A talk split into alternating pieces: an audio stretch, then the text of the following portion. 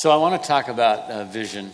Um, I want to talk about the vision that I have and that, that I hope that we would have as a group uh, of followers of Christ. It's not so much that it doesn't feel like I have this vision, it feels like this vision has me. You ever had like an obsession? Something just has a hold of you, and this has had a hold of me ever since I moved to Santa Rosa in particular. Um, I moved here back in 2001, and I grew up in Southern California.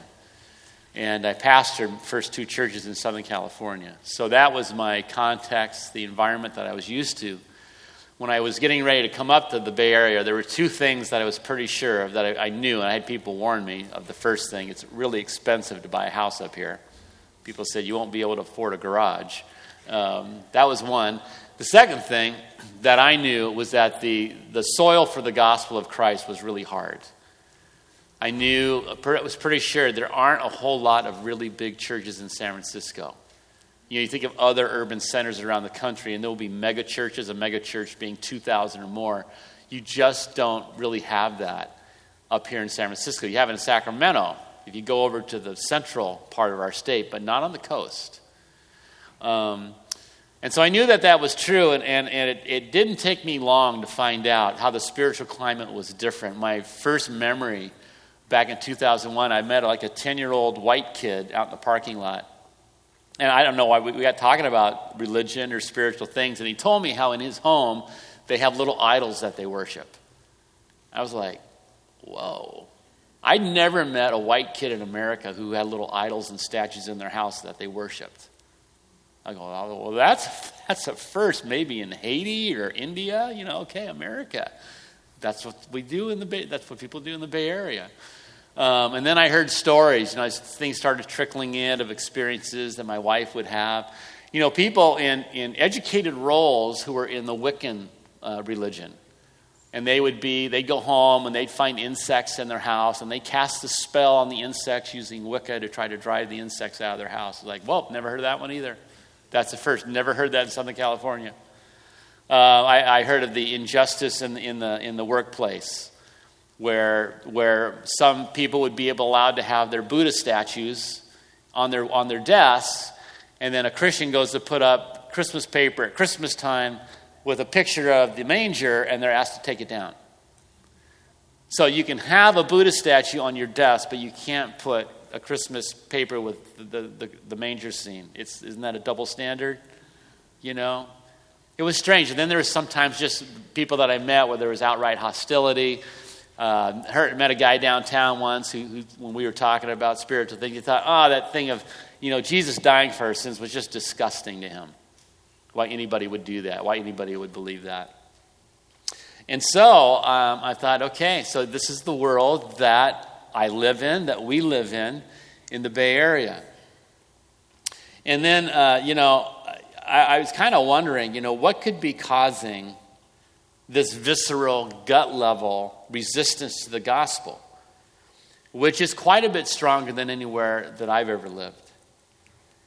And at its core, I believe it's diabolical. The, the scripture that came to my mind almost as soon as I started living in Santa Rosa was 2 Corinthians 4, verse 4. And it says, The God of this age, that would be Satan, the devil, the evil one, has blinded the minds of unbelievers so they cannot see the light of the gospel of the glory of Christ.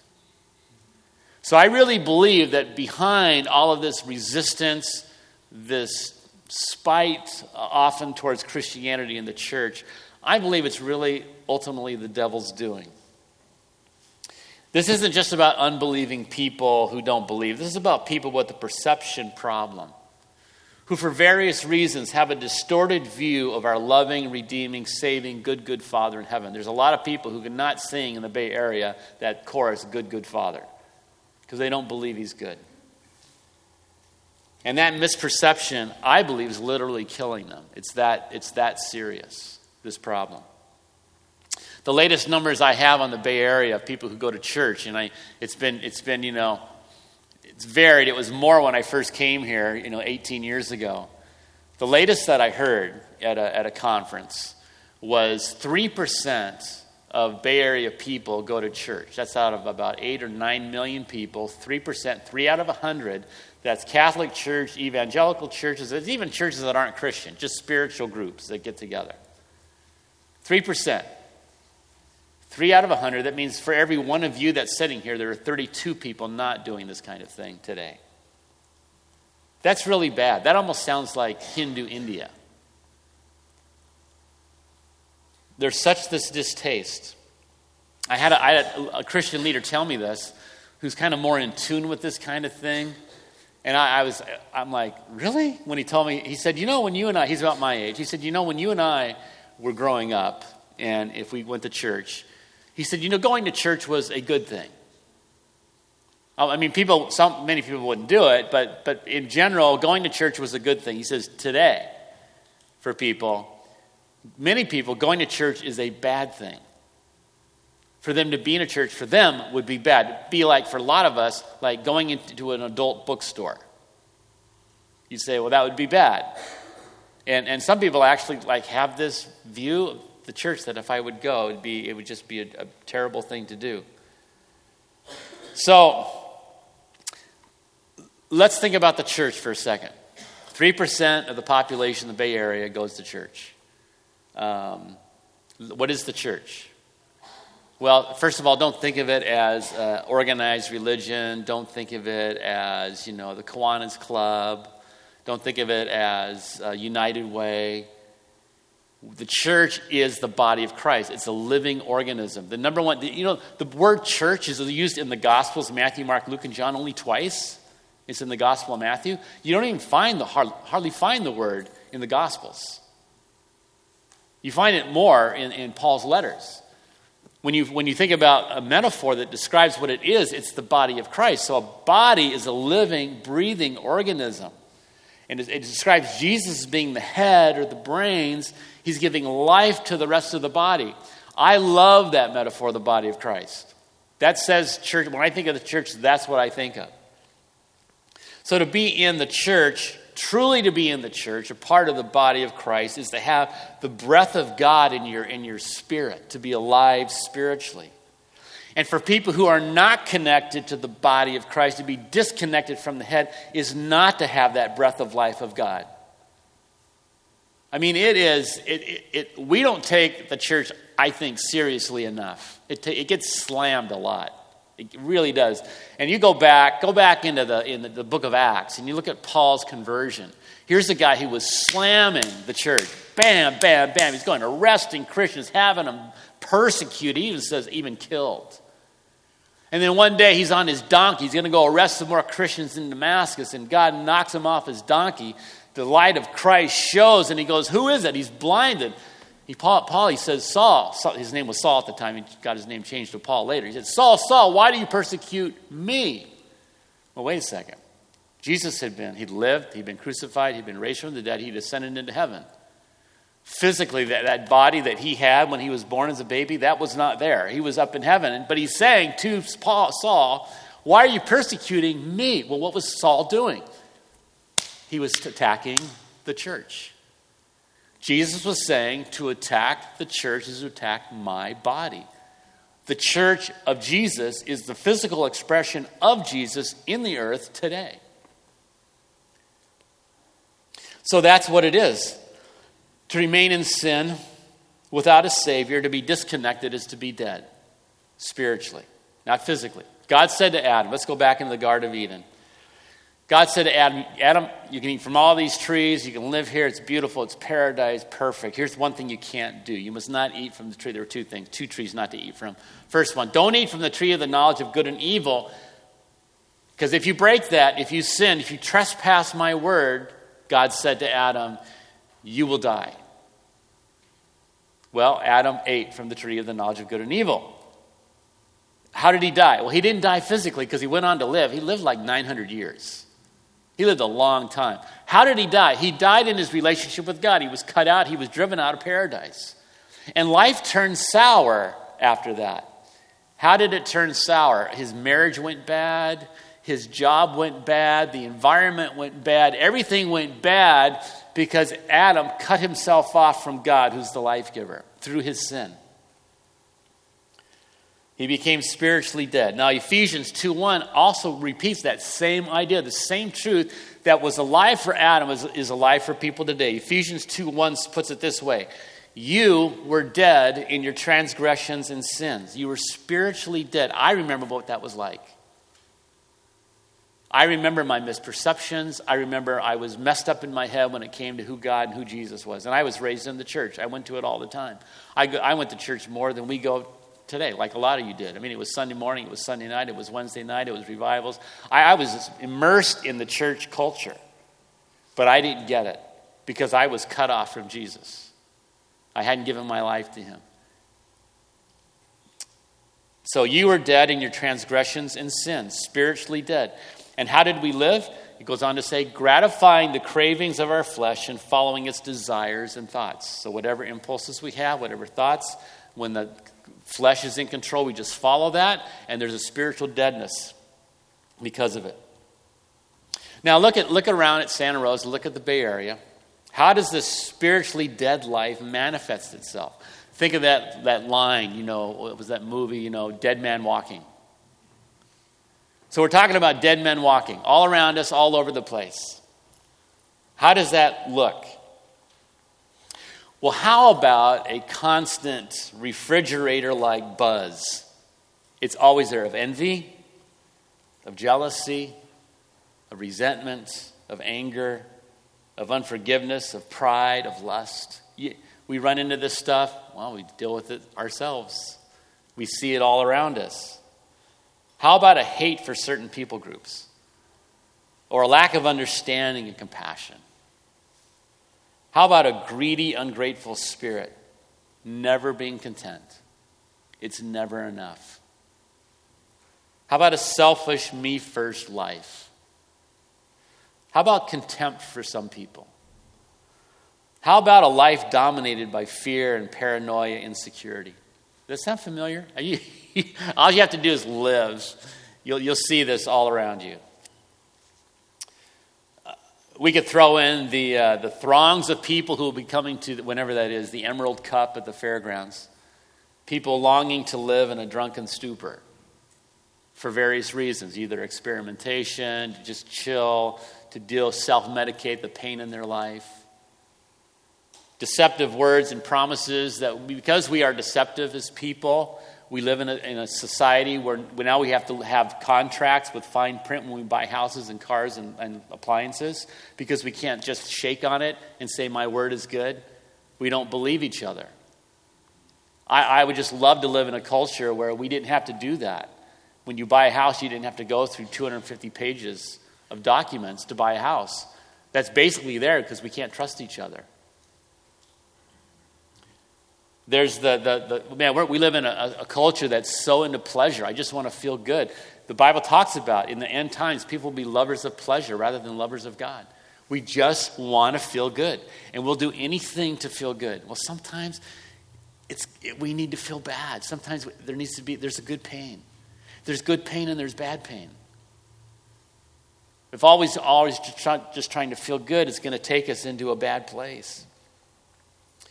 There's foul, abuse of language, there's violence, there's murder, there's despair that leads to, to suicide, there's anxiety, and the list goes on. That's what dead man looking, that's what dead man looking looks like. And it, it's, it's there every day, just the way your refrigerator is buzzing in the background when you go home today. It's just there. Now, as bad as that is, and that's pretty bad, there's a lot of pain in this, in this city.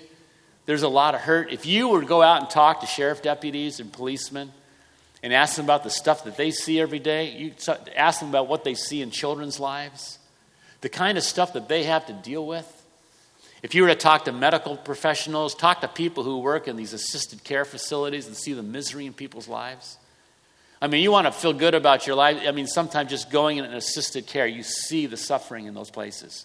I mean, when I, as a, when I, I was going into, into convalescent homes when I first started as a pastor, and I'm telling you, it motivated me. I saw the suffering like I'd never seen in my life. I was like, I got to take care of myself, take care of my body, take care of my relationships, you know. There's a lot of hard stuff that goes on. People are hurting. We live in a tragedy. That's our story. It's, it's tragic. But here's the thing when you stretch it out into eternity, it gets worse. See, this is what's so, and so we're saying there's 3% of the people in the Bay Area that are connected to the church or the body of Christ. Now, I know there are some of those who say, I'm a believer, but they're not a part of the church for various reasons. But, you know, a vast majority who just are disconnected. And, and you look at that and, and listen to what Jesus had to say. I want to listen to some people. They talk about, okay, let's take being dead into eternity, being disconnected, where that leads us. And, and this, is, this is hard to listen to. This is very disturbing. This has always disturbed me. Matthew 5 22, and I'll read to you what Jesus said about this, and then Paul and Peter and John. They all had something to say about this. Jesus said in Matthew 5 22, But I tell you that anyone who is angry with a brother or sister will be subject to judgment. Again, anyone who says to his brother or sister, Raca, it's kind of, I don't know what that word means, it's more like a sound in the back of your throat is answerable to the court. And anyone who says, you fool, will be in danger of the fire of hell. Oh, he talks about the fire of hell. He goes on to verse 30. He says, And if your right hand causes you to stumble, cut it off and throw it away. It is better for you to lose one part of your body than for your whole body to go into hell. So here's Jesus referencing hell, chapter 7. Verse 13, he says, Enter through the narrow gate, for wide is the gate, and broad is the road that leads to destruction, and many enter through it. And then he says in uh, chapter 16, verse 26, What good will it be for someone to gain the whole world yet forfeit their soul? So we can lose our soul by just trying trying to gain the whole world. And then chapter 25, there's more places where Jesus talks about this kind of suffering.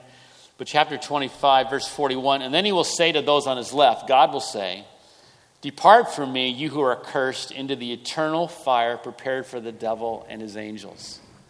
For I was th- hungry and you, you gave me nothing to eat. I was thirsty and you gave me nothing to drink. And he goes on. Okay, that's really sobering. That's really hard to hear. Paul goes on and this is in Second Thessalonians chapter 1, verses 8 through 10. He says, God will punish those who do not know God and do not obey the gospel of our Lord Jesus. They will be punished with everlasting destruction and shut out from the presence of the Lord and from the glory of his might on the day he comes to be glorified in his holy people and to be marveled at among all those who have believed. This includes you because you believed our testimony to you. So that's Paul. Peter goes on to say, it's the 2 Peter chapter 2, verse 4. For if God did not spare the angels when they sinned, so the angels sinned, they were cast out, they became demons. But he sent them to hell, putting them in chains of darkness. Drop down to verse 9. If this is so, then the Lord knows how to rescue the godly from trials and to hold the unrighteous for punishment on the day of judgment. There's going to be punishment, the day of judgment. This is especially true for those who follow the corrupt desires of the flesh and despise authority. And then the last one I want to read is um, this is John, who had a revelation and saw heaven. And he said this this is uh, Revelation chapter 20, verse 14. Then death and Hades were thrown into the lake of fire. The lake of fire is the second death. Anyone whose name was not found written in the book of, of life was thrown into the lake of fire. That's like we're talking about an ending where there's literal, eternal, conscious suffering. And I can't think of anything that's more sobering and more difficult to think about than that.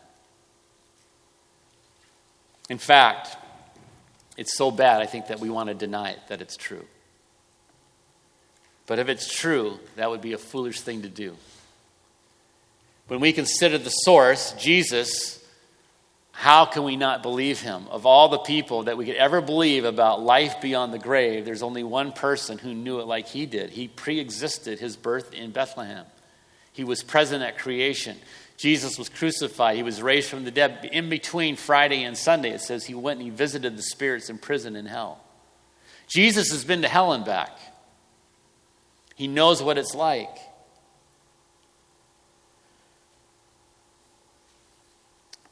Jesus knows the eternal spiritual realm like no other person.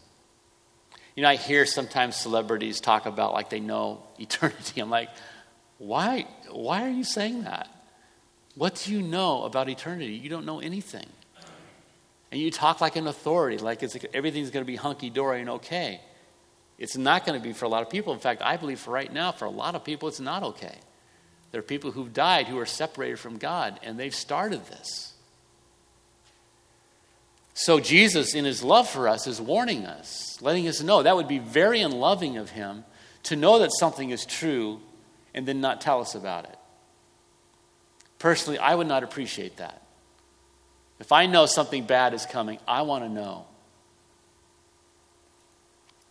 So, the present and future is bleak for the vast majority of Bay Area residents. But there is a powerful hope. If every person outside of Christ today in the Bay Area, let's say it's 7 million people, in this moment, in this hour, decided to trust Jesus as their Savior, every one of them would be saved. His death on the cross, His resurrection, the blood that He spilled is effective for everybody who wants it. And that's the good news. We're called to be a part of the greatest, biggest rescue operation that's ever been launched. If you're in the body of Christ, our job is to bring more people into the body of Christ.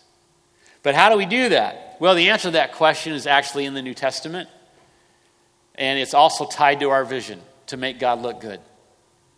That's, that's my vision. It's got a hold of me. I can't drop it. It's been here since 2001. We got to make God look good because people are being, by the enemy, the diabolical one, they're being fooled and they're not seeing the light of the gospel of the glory of Christ. If they really believed that the Father in heaven was the best being on all the earth, they would turn to him and trust. But I know what that's like because I wasn't there either one t- at one time in my life, and I did not think he was really good. And so, why put my hands? Why trust him if he's not? So we got to work to change this perception. And actually, that's, that is scriptural for us to do that, to make God look good. I want you to, Jesus said this He said, You're the light of the world, you're the salt of the earth. If you're the light of the earth, you need to let your light shine. Don't put it under a bushel. No, don't, you know, don't let, don't let Satan blow it out. Remember that old Sunday school chorus? He also said that you will be my witnesses. Last thing he told his followers, you're going to be my witnesses in Jerusalem and in all Judea and Samaria and to the uttermost parts of the earth. It's us. It's us. But how? Well, here's what are some of the things that we've been taught about how to make God look good. I love this scripture, and if you want to fill these in, these are on your, uh, on your notes. I want to start in, in Colossians Colossians 4, verse 5 and 6 says, Be wise in the way you act toward outsiders. Make the most of every opportunity. Let your conversation be always full of grace, seasoned with salt, so that you may know how to answer everyone. So here's three things about how can we make God look good. First of all, by acting wisely toward outsiders. We need to be thoughtful and think how do I relate to people who are outside the grace of God, who are outside of His family? It's not, there's not a program. He can't give it to you. We have to, we have to ask, Lord, how to direct me in how I need to respond to this person. How do I need to be in my job? How I, what kind of neighbor I need to be? How do I, how do I, in my family? How do I act towards my family who aren't following you? We need to be thoughtful about this. Acting wisely. Number two, we need to by, by, we can do this by making the most of opportunities. Sometimes doors open and we need to step through those doors and be a witness. Number three, by conversing with grace. That's a big one. Not being driven by our default positions, our knee jerk responses, okay? Let's be honest with ourselves. We're not talking about right now, we're not talking about people who are in church, we're talking about us. What do we need to do to make it so that people are drawn to Christ, to make him attractive? And, and uh, you know, I'll admit for myself, my knee jerk default position is anger. So I have to watch myself in certain situations where I get angry. That's not the kind of response that's going to attract people. I may be right, but I can be right in the wrong kind of way. And I can push people away, and that's not right. You know, you know I've told you a little bit about my, my relationship with my son, one of my sons, and how, you know, I realized, and this, this was not a good relationship, I had to change because I couldn't change him. There's only one person in the world that I can be really changing, and that's me. I can't change you. I can't change my family. I can change me. And when, when I began to realize here's where I'm failing my son in the way that I responded to him, and I found out I had to think about it. I use wisdom. God, show me what am I, what's wrong? What's underneath my anger? You know, your fear's underneath your anger. Oh, okay. And so when I, I began to get unpacked, then, when I began to talk to him, I could talk to him with grace. Instead of being judgmental or being, being like this, you know, and he could feel the tension over the phone line. And when I started to change, he started to change. And on our relationship changed. And it was an amazing transformation. But we got to speak with people with grace. And sometimes that means saying nothing. We just need to go back. And then here's another thing uh, in 1 Timothy 6 1 and 1 Peter chapter 3, verse 1 2, by, by respecting the people around us. Either our, our employer by being a good worker, or respecting our spouse. And in this case of 1 Peter 3, it's about wives to husbands whose husbands aren't believers. Submitting to them, respecting them, and winning their husband over by their good behavior. Okay, so by respecting the people around us. And that may be, hey, you know what? I got this lazy bone in me. I don't like to work real hard. And your change may be, I got to go back to work tomorrow and I got to figure out to be, how to be a better employee. How can I bless this company? How can I bless my boss? What can I do to be the best employee that I can possibly be? And the last one, number five, by living really good lives. I like what it says in 1 Peter chapter 2. Verse 12, it says, Live such good lives among the pagans that though they accuse you of doing wrong, they may see your good deeds and glorify God on the day He visits us. I just heard recently somebody doing good was accused of wrong. They were accused of being Mother Teresa. That was the slam. Well, just keep being good you don't have to argue. A good life wins the argument. So imagine being part of a movement that begins to change the perception of God that the unchurched people in Santa Rosa have of Him. You know, I think, you know what I think? I think that vision is worth the rest of our lives.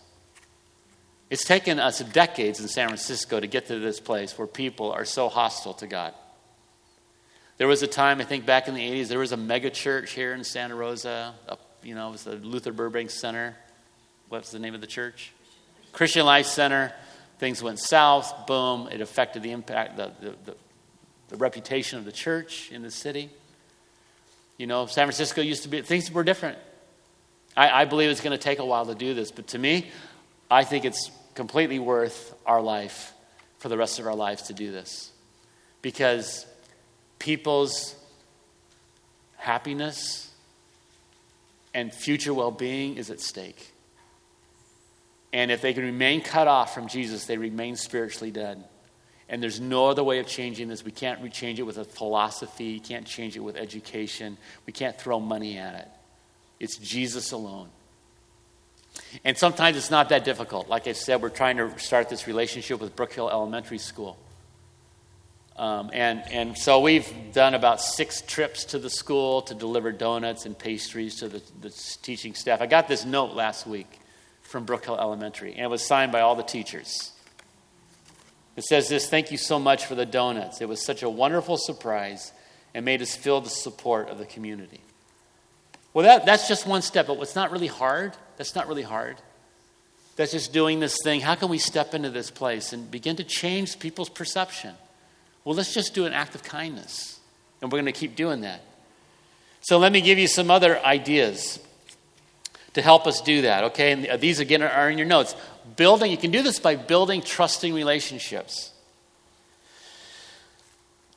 who in your world can you build a relationship with? I would just encourage you to start with your family. What, what would need to change there? It's asking questions, it's listening, it's being kind, it's making time. Build those relationships. And, and again, again, remember, you can only change yourself. So, what about you can you change that would radiate the goodness of God to the people in your family? I had a, an older woman ask me, she says, None of my four kids go to church. She says, Why is that? I said, I don't know.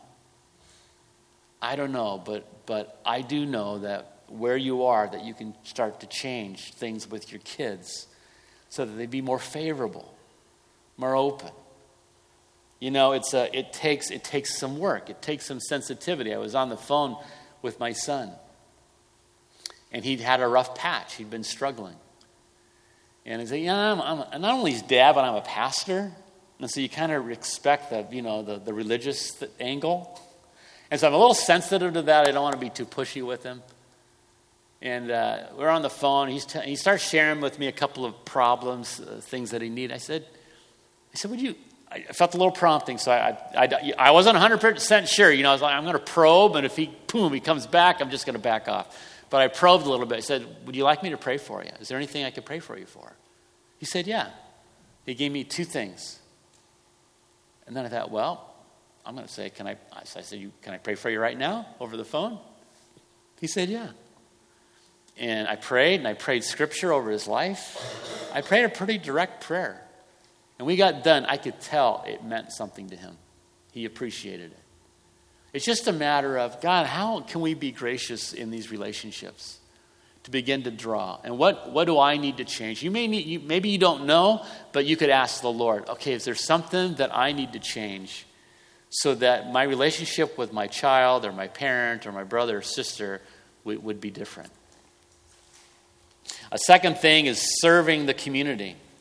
We can make God look good by serving the community. Uh, we have several people signed up for Brook Hill, but we've got Nomadic Shelter coming up in October through April for seven months.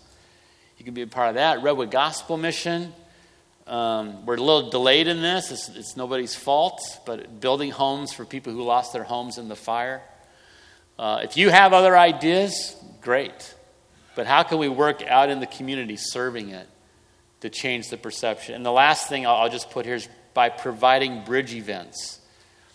That's where we invite people here to things like Harvest Festival or Valentine's Banquet or Financial Peace University, Happy Time Christmas that's coming up in December.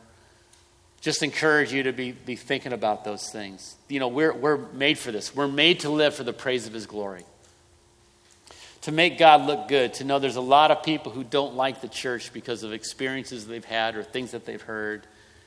They're, they they wonder, and so they've, they've turned them off. But this is too important. This, this is life and death.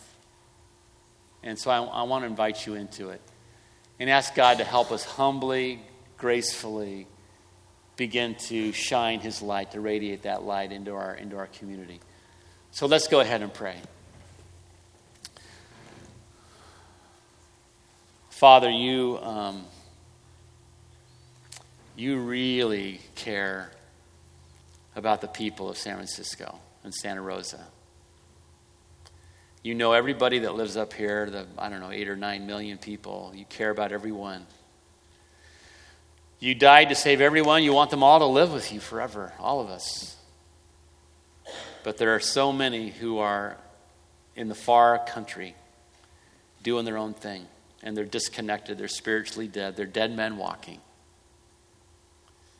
And Father, um, for those of us who are believers, you want to use us. We're your ambassadors to bring them back. So, Father, by your Spirit, show us how to do it. Show us how to be redemptively involved in the lives of our families, family members that aren't believers. Whatever it is praying, writing notes, stepping through open doors, whatever it is, being non judgmental. God, show us how to do this. Give us wisdom. Lord, give us wisdom in the way we act toward outsiders. When the door opens, give us boldness and love to walk through the door. God, give us grace in our speech, in the way we talk. Help us to recognize those default settings we have of fear or suspicion or anxiety or anger that cause us to respond in an unproductive way. Just point it out and, begin to change us, Lord. And Father, help us to know how we can, what we need to change in our, in our schedule, Lord. What, what kind of time we need to give to this, how we can support things financially, or Lord, how we can, we can make, we can just put our agenda aside, or schedules aside to make room for people. Lord, we want you to be radiant in, in the Bay Area. We want you and your gospel to be the most glorious thing people can think about. Better than football, better than basketball, better than baseball, better than sailing your sailboat on the bay, better than eating good food down in, on Fisherman's Wharf, Lord, that you would be so far superior to any other experience in this beautiful part of the country. You are such a beautiful name. You're so wonderful. You are so powerful. So use us, Lord. Thank you for calling us into this great enterprise, this great mission of sharing the gospel with lost people. Go with us, Lord. Help us to see, open our eyes, and help us to be ready to, to, to give ourselves away in those moments. Thank you, Lord. Thank you for this day. Thank you for the people that are here and what you are about to do in the days and months and years ahead. In Jesus' name we pray it. Amen. Amen. Grace be with you.